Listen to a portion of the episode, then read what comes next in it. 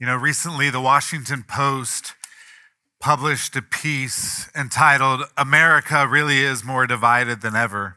And the piece was built about built around a study that Pew Research had done on the climate, uh, the political climate in our country. And what they found was you have to go back to the Civil War to find a time where our nation was more divided than it is today.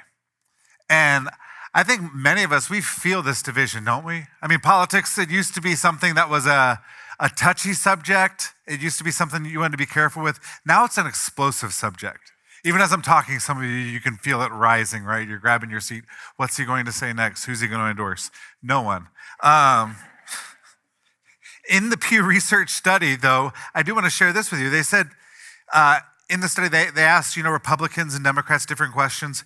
50% of Republicans said that Democrats make them afraid. And 50% of Democrats said that Republicans make them afraid. 41% of Democrats view Republicans as a threat to the nation, while 45% of Republicans view Democrats as a threat to, to our nation. And so you can see these the, the division is not just we disagree respectfully about the best way that we as the people should govern our society. The disagreements go to the place of fear and anger and threats. You know, they, they feel threatened. We feel threatened by people who disagree with us politically. And so the question that I've been asking, the question that a lot of people in our country are asking is why? Like, why is the divide so bad right now? Why, are, why is there so much polarization? And I think one of the culprits is 24 hour news cycles. And so it's always before us at a level that it's never been before. Another culprit is social media, which creates ideological echo chambers where you just follow uh, and like everyone who thinks exactly like you. And if you don't like the person, then you just unfriend them or mute them. And so you're constantly just hearing people who say things that you agree with. But I actually think the reason that there's so much contention, uh, it, it's deeper even than that. You know, we, we as a nation, we've come so far. We as a people have come so far. Think of all the advances we've made in science and technology and medicine. Think of how different our life is today than it was just 20 years ago. And yet, in spite of all of these advances in science, in technology, in medicine, our world's just as big of a mess as it's ever been, if not a bigger mess in many ways. 20,000 people die every day for uh, malnutrition. 20,000 people every day. NASA, within 20 years, is planning to put human beings on Mars, and yet 30,000 kids die every day of preventable diseases. 30,000 kids die every day of that's 20 kids a minute. Now, I'm not saying we shouldn't be going to Mars. I think that's incredible. But I do think that we we we have a sense, maybe we've never articulated it, that if we can send people to Mars, why can't we solve the most basic problems on this earth, right? If we can send people to Mars, why can't we fix things like world hunger? Why can't we make sure that vaccinations get out? Why can't we solve things like healthcare or the economy? Richard Lovelace writes that one of the ruling passions of humanity is the search for a righteous government. The poor and the disadvantaged contend against the system with the conviction that another economic order will make the world livable. Every four years, the American people elect a new president with the hope that somehow this will make things better. Economic downturns, crop failures, moral declines, and worsening international conditions are all blamed on presidents who, in most cases, have little control over events. In the hearts of the people is a groping, inarticulate conviction that if the right ruler would only come along, the world would be healed of all of its wounds. And I think one of the reasons our politics are so contentious right now is because of what Lovelace said, exactly what he said. We have this inarticulate conviction, this groping, that if we could just, we're feeling around in the dark, if we could just get the right leader, We could finally make progress. We could finally solve all of these problems that plague us year after year, decade after decade, generation after generation. Well, today's Palm Sunday. As you know, it's the day the church set aside to celebrate Jesus' triumphal entry into Jerusalem. And the claim of Palm Sunday, the claim of Jesus' triumphal entry, is that Jesus is that king that we've all so desperately longed for. That Jesus is that righteous ruler, that righteous government that sits at the bottom of our desires. And so this morning, we're going to look at Luke's account of the triumphal entry, and we're going to see what, what we can learn about the kingship of Jesus Christ. And I'd ask if you're able to please stand with me for the reading of God's word.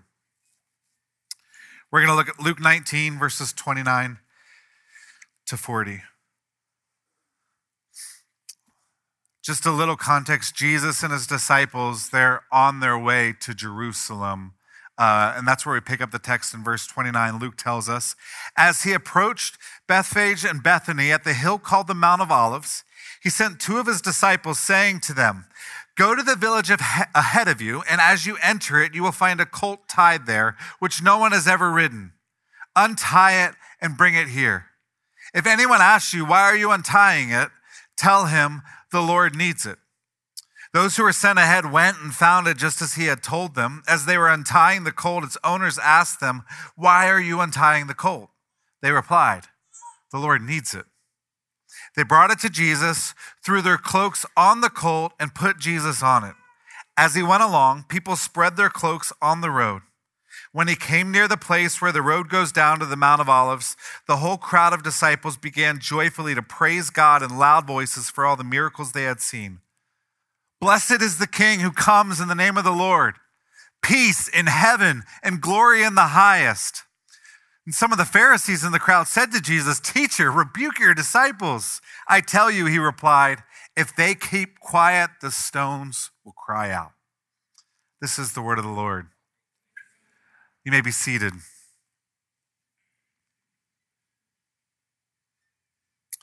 There are, there are three aspects of Jesus's of the, the kingly nature of Jesus that I want to show you from this text. One, this text shows us that Jesus is the king who confronts. Two, he's the king who confounds.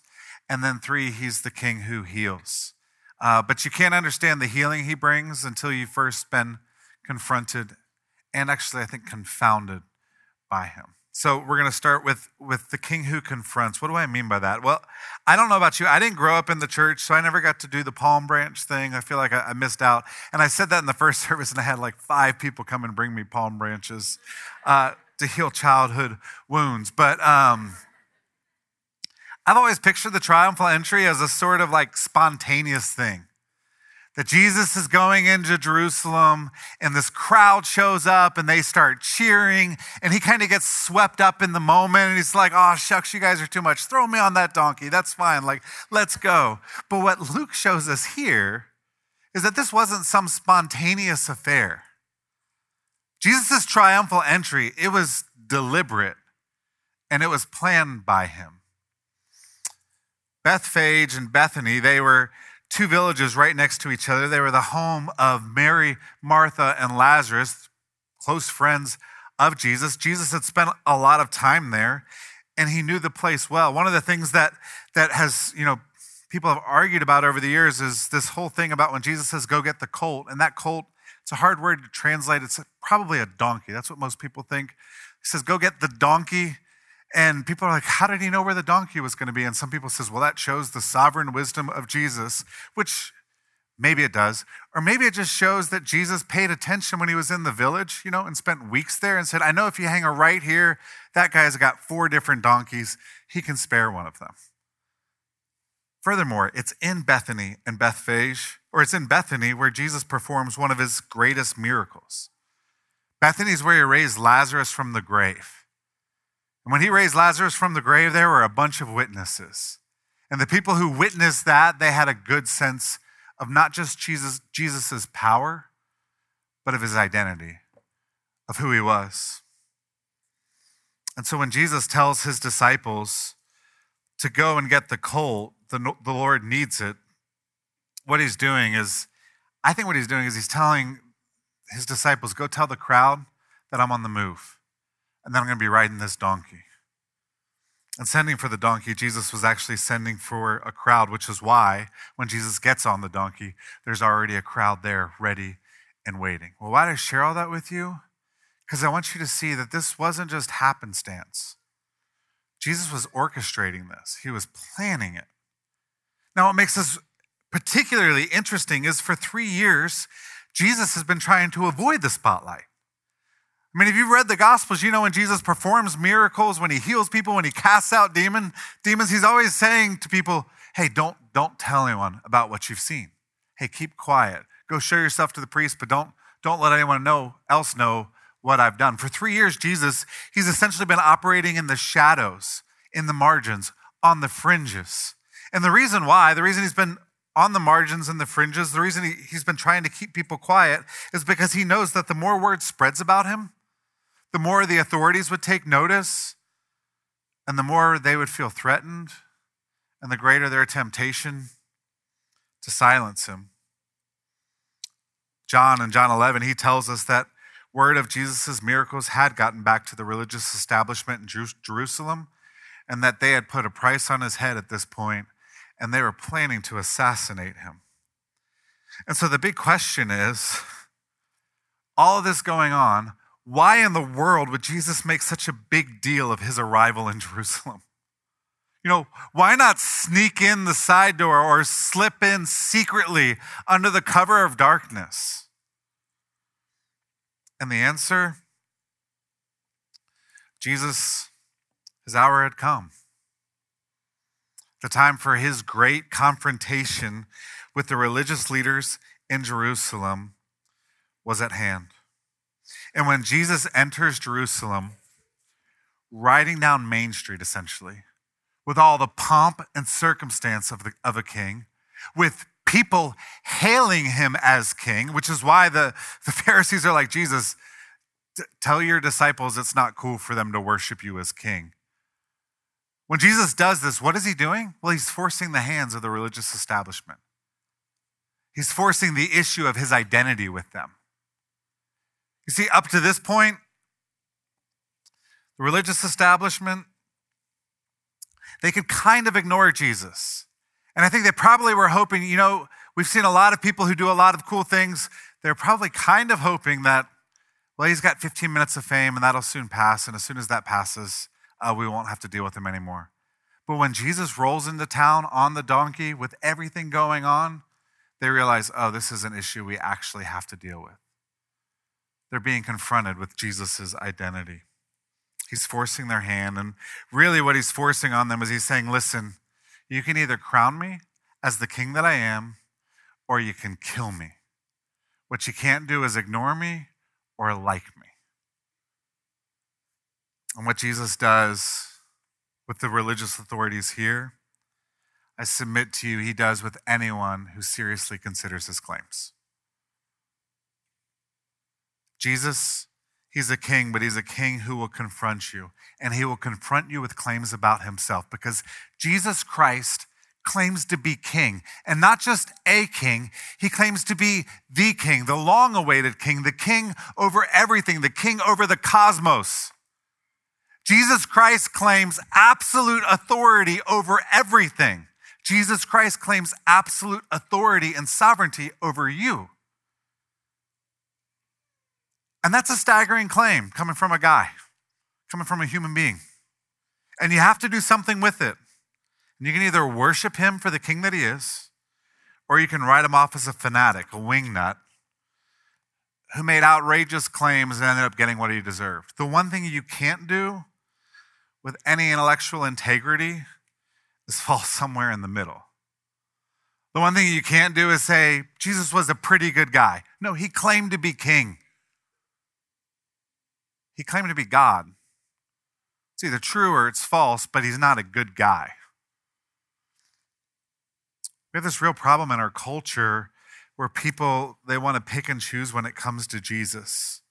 You know, our, our culture loves the Jesus who cares for the poor, but we don't love a Jesus who confronts us individually. We love Jesus, who's a voice for the oppressed. We don't always love it when Jesus speaks into our life and says difficult things or hard things. One of the things that I hear as a pastor from time to time, I hear people say things like, I like Jesus, but I don't like the church. And I kind of want to respond, me too, a lot of the time. Uh, just joking. That was a joke. Uh, they'll say, I like Jesus, I don't really like the church. And I, I don't, I, I want to be really clear, I don't want to dismiss the church or the hurt that the church can bring in people's lives. I've witnessed it. Some of my deepest regrets as a pastor are how I've hurt people and seen how hurtful that can be. But I think so often when people say things like, I like Jesus, but I don't really like the church, I think it's just a smokescreen. You know, and I want to say, I don't say this because I'm a pastor and I don't want to hurt people because pastors are supposed to be nice people. But when people say, I like Jesus, but I don't like the church, I always want to respond, Really? Really? You like Jesus? The one who claims absolute authority over your life the one who claims absolute authority over your time, the one who looks at your money and he says, That belongs to me, the one who looks at your sexuality and says, That belongs to me. And you are to steward it in the ways that I created you to steward it. You really like that, Jesus? No. Most people, when they say that, what they mean is they like people with long hair who wear sandals and say pithy things. Jesus Christ he makes staggering claims. He claims to be the king, he claims absolute authority. What he's saying in this text to the leaders, what he's saying to you and to me is I don't want you to just like me. I don't want you to just admire me. I don't want you to just pop into church every couple of times, you know, a couple times a month to check a box of religious performance. What I want from you is for you to bow down and worship me as your king and for you to submit your entire life to me. That's what he's saying. And that's why controversy surrounded him 2,000 years ago, and that's why controversy still surrounds his name to this day. Because we have a man claiming to be the absolute, total, final, true king.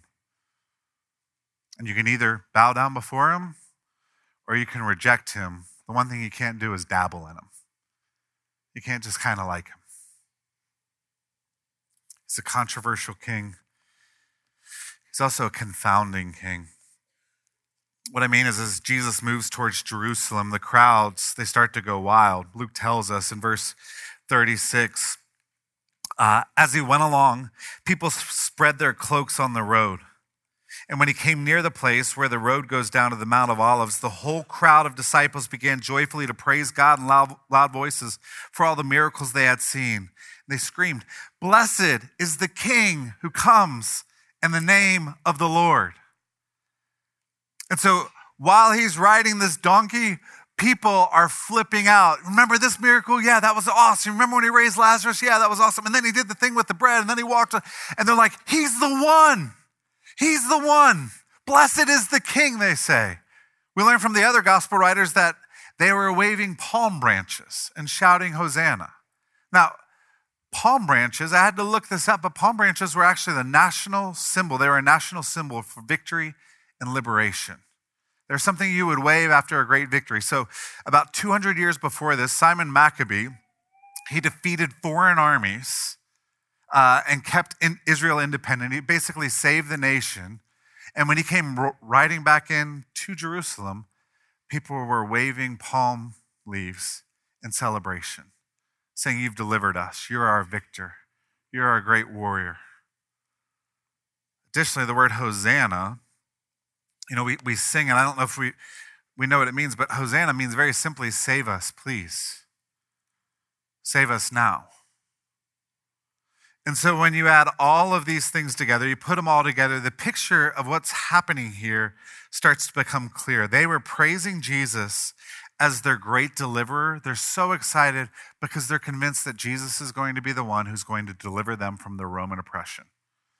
Jesus is going to be the one that finally takes the yoke off their back of the crazy high taxes, the military presence that they experience day in and day out. And this is why they're screaming and shouting and celebrating and they're elated because finally Jesus is going to you know, to drive the Romans out and to set us free. But there's one problem, right? If Jesus' plan was to overthrow Rome, he would have been riding a war horse or a stallion flanked by an army. Jesus, he's riding a donkey flanked by a few unschooled, untrained disciples. He's not a threat to Rome. He's not a threat to anyone. I mean, when you see someone riding on a donkey, it's not intimidating, is it? You're not threatened, oh no, don't hurt me. No, you see someone riding on a donkey, you feel sympathy. Donkeys are beasts of burden. Donkeys are animals of servants. And yet here's Jesus being hailed as king, riding on this lowly donkey. What kind of king is this? It's confusing. It's confounding. What kind of king rides a donkey? Well, you got to know what he's riding that donkey to. He's not riding that donkey on his way to a throne, he's riding on the way to the cross. he's not going to be adorned with a crown of gold, he's going to be adorned with a crown of thorns. I mean, Jesus really is the true and great deliverer. But he's coming. He's coming to deliver his people and to save, not by taking power and killing, but by losing power and dying. You know, if he came riding on a stallion to be a symbol of a, a brute force, you know, on a war horse, it, it would be a symbol of one who's going to come and, and tread down his enemies. But Jesus, in riding a donkey, he's come to declare that he's come to carry our burdens. That he's become, he's come to become a beast of burden, to carry our sins and take them on himself. And this confused people back then, and it confused, confuses people today. It's why back then, in less than a week, he goes from having crowds cheering, Blessed is the King who comes, to six days later, five days later, there's another crowd chanting, Crucify him. And they ask for Barabbas to be released. Now, Barabbas, he was the kind of revolutionary people wanted. He was the kind, when we think revolutionary, when we think deliverer or liberator, Barabbas is the kind of guy we think of. He's the guy who gets stuff done. He was an insurrectionist. He, along with some, some other Jews, they, they mounted a rebellion against Rome. And of course, it, it failed, but he was still somewhat of a, a, a hero in town. And when the people said, What do we really want? The king on the donkey? The king who refuses to wield a sword? Or Barabbas? Man, give us Barabbas all day, every day, because that's the way we are. See, they, they wanted, and I would say we want, a king, a judge who will bring judgment, but Jesus came to bear judgment. He didn't come to bring it, he came to bear it. Jesus, he's the king we need, but he's not, not necessarily the king that, that we want. Certainly not the king that they wanted. One writer says this he says, Palm Sunday is an incredible parable of the lifelong mismatch between what we want from God and what He provides. I want to read that again. Palm Sunday is an incredible parable of the lifelong mismatch between what we want from God and what He provides. You know, God rarely gives us what we want because what we want is so often, almost always, it's shallow and superficial compared with what we need. What we want from God, it's so often shallow and superficial compared to what we actually need. What did these people want? They wanted to be liberated from Rome, and there's nothing wrong with that. There's an awful lot that's very right with that. But let me ask you if Jesus did that, if he did mount up an army and he rolled into Jerusalem and he drove the Romans out. And then that army went all the way to Rome and they killed the Caesar. They killed everyone. They took control and they became the ruling dominion, the ruling dynasty in the world. What would happen? Would everything flourish and be great? Of course not. If, if Jesus only freed them from their oppression, it'd be a matter of years before they became the oppressors. Why? Because that's the way people are. Because that's what sin does.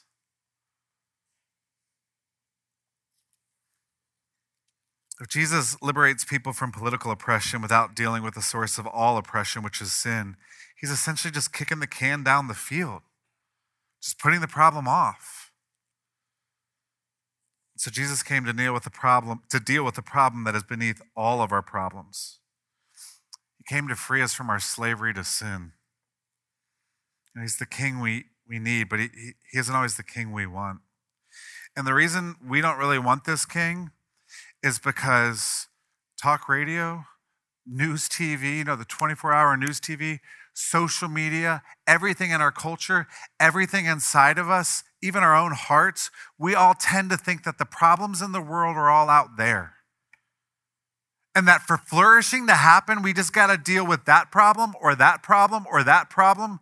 But, and, and most of us are really confident about what the problems are and how they need to be dealt with. But we think all of the problems in the world are out there. But when Jesus mounts this donkey, what is he saying? He's saying, no, the real problem in the world is in here. It's in you, it's in me, it's in all of our hearts. It's sin. That's a word people are uncomfortable with in our day, but the Bible is very clear. When you ask what's wrong with the world, it's that sin has infected every human heart. And if Jesus goes and he tries to deal with some superficial things without getting to the root, man, just more weeds are going to grow. And so he came to fix the big problem, the root problem that sits beneath all the problems. And I'll say, until you understand this, you'll be perpetually confused and frustrated with him. But as you understand this, man, it can bring you such hope and peace and contentment. When you realize, oh, Jesus is after the really big things, it can enable you to live with a certain level of peace when he doesn't give you what you ask for. Why? Because you know he's doing something else.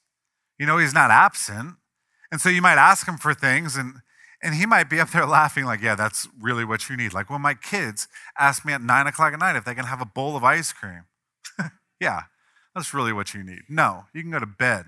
You know, how do my kids respond? The same way we respond when God doesn't answer our prayers. We get grouchy and we get grumpy.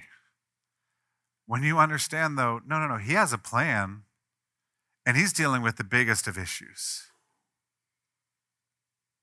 Then it gives you this peace, this lack of anxiety, this ability to say, when you pray, not just demand, God, give me this now. God, I think this is best. And when He doesn't answer your prayers, you, Instead of lashing out, you can say, God, what are you trying to teach me?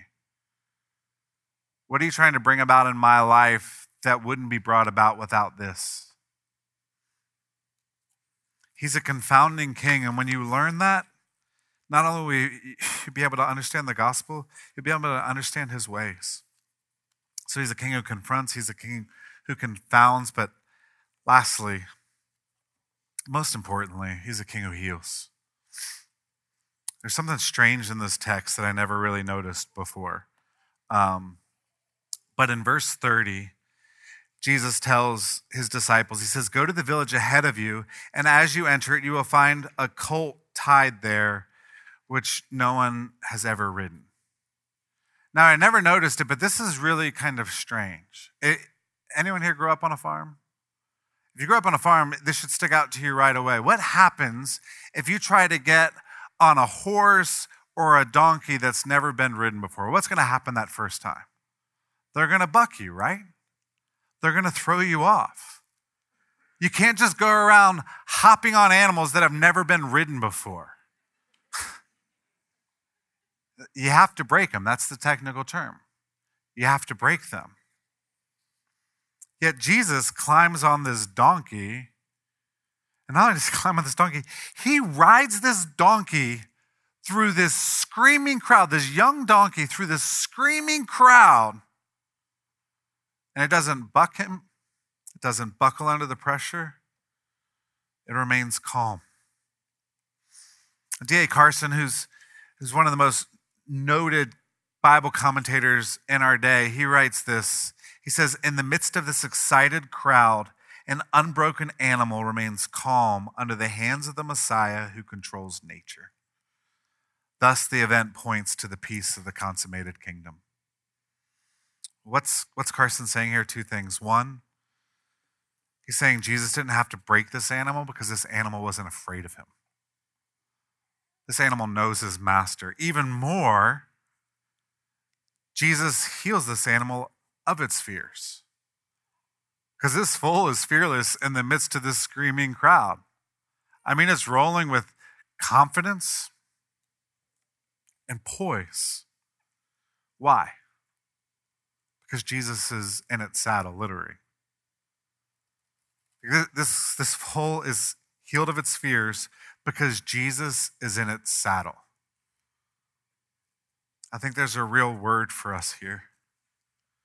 You know, when we hear Jesus saying, I want to be your king, I want to have absolute authority in your life, I want you to submit to me. We think that sounds awful because we've witnessed what human kings and human rulers do to their subjects. The best of them aren't all that great, the worst of them are absolutely terrifying. We think if I'm going to submit my life to someone else, they are going to coerce me, exploit me, abuse me, ride me into the ground, and break me. And so when Jesus says, I want to be your king, we think if I, if I do that, he's going to coerce me, exploit me, ride me into the ground, and break me. What we see here is, man, when you put yourself under the kingship of Jesus, he doesn't break you, he heals you. When you come under the lordship of Jesus, he doesn't break you. You know, Zechariah 9 9, which testifies to this whole thing, it talks about the donkey, it talks about the triumphal entry, it talks about Jesus too, and, and it tells us that he is a gentle king, that he comes in gentleness. And in Jesus, we find healing, not breaking. You know, make no mistake, this is something we've talked about so many times, so I'm not going to go into it in depth right now, but we're all bowing down to and worshiping and serving something as king. It could be success, it could be money, pleasure, other people's approval, having a perfect family, making it in life. I don't know what it is for you, but we all have those things that we're giving our best to, saying, if I can have that, life will be great. We have all those things that we're ordering our lives around. And all of those things, they're eventually going to break you because they weren't made to be king. Jesus is the only king who won't break you, he will heal you because he's the true king. He's the suffering king. He's the crucified king. He's the king on the donkey. You can trust him. The second thing, though, that Carson is saying, he says, thus the event points to the peace of the consummated kingdom. He's saying when Jesus gets on this animal and the animal under, its, under his hands are calm, he's saying that's telling us something about Jesus' return. In verse 39 and 40, when the Pharisees say to Jesus, Teacher, rebuke your disciples, Jesus responds, I tell you, if they keep quiet, he says, the stones will cry out. Which you read that and you think that's kind of a cool phrase, or that's like a, a poetic expression, but this is more than a poetic expression. This picture of stones crying out, it is actually a, a prophetic word about what our world will be like when Jesus returns. When Jesus returns, this world is going to burst into everything that it was created to be. God created this world to be so much more than it is at present. Romans 8 says that creation, not just us, but all of creation, it's in slavery right now to bondage, to decay. And Paul also says in Romans 8 that creation is eagerly anticipating Jesus' return. The creation is on tiptoes, waiting for the rightful king to come back and put everything right. And on that day, it's not just going to be us who are singing. Rocks are going to be crying out. Isaiah 55, 12. we're told on that day you will go out in joy and be led forth in peace. The mountains and hills will burst into song before you, and all the trees of the field will clap their hands. I don't even know what that really means, but it's going to be amazing. I mean, it's beyond comprehension. What does it look like for mountains to tap dance and clap? Isaiah 11. The wolf will live with the lamb, the leopard will lie down with the goat, the calf and the lion and the yearling together, and a little child will lead them all. I love that picture. A wolf, a lamb, a leopard, a goat, and a child is leading them all along like they're his pets. Why? Because the earth will be full of the knowledge of the Lord as the waters cover the sea.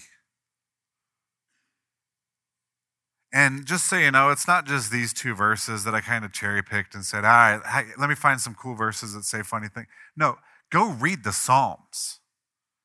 I mean, the Psalms say it again and again. Go read Psalm 96, 97, 98, I think 62. Go read the Psalms. Over and over again, they have these images of trees clapping, of oceans roaring, of all of creation resounding at the thought of the king's return. And if rocks and trees and mountains are going to sing and clap on that day, what, what do you think we're going to be doing? I don't know, but I know it's going to be wonderful. And I know we're given these truths because these are the kind of truths we need to live off of. These are the kind of truths that we that sustain us. These promises they should lead us to submit our lives to the true King today, even when they haven't fully been fulfilled, because we know what's coming. We talk about healing. I mean, think about that creation just celebrating because the rightful king's in place. We, we throughout human history, we felt that the challenge of a king, the paradox of a king. We all want a king. We desperately want a king. That's why we get so wrapped up in politics. We, I'm not saying it's not important, but Maybe it's not that important. We, we desperately want a king. And yet the kings always disappoint. The queens always disappoint. The triumphal entry says, Jesus is the king you long for. So as we come to the Lord's table, if you're here and you're a believer in Christ, I want to ask you what parts of your life maybe have you not brought under his authority and his lordship? Where are you walking in blatant disobedience to Him? Where are you ignoring His call and His authority? If you're here and you're not a Christian, I want to encourage you to give your life to the King who suffered for you, the King who's making all things new. And the word I want to hold before all of us is the remembrance that the healing he brought came because his body was broken five days after this event, Jesus took a loaf of bread and he broke it. He was with his disciples and he said, This is my body that's been broken for you. And then he took the cup and he said, This is the cup of the new covenant. He's saying, I'm doing something new in your midst. It's the cup of my blood that's poured out for you. He says, As often as, as you gather, do this in remembrance of me. And so when we come to the Lord's table, we're reminded that yes, Jesus demands absolute authority from us, but he's also given his very life for us. And because he's done that, we can come, we can, we can come with our brokenness, with our sin, with our heartache, whatever you've got brewing in your life right now, you can bring it to this table. This table is a place where you can bring anything. And some of you are angry with God, you can bring your anger. Some of you are, are racked with guilt, you can bring, bring your guilt before him. Some of you, you hear about Jesus being king and you have deep conviction because you know you have some serious things in your life that you're not addressing that he's told you you got to address. I just want you to know you can bring anything to this table. It's a table of grace because our God is a God of grace. So if you've trusted in Christ, I encourage you to come to eat and to drink. Let me pray.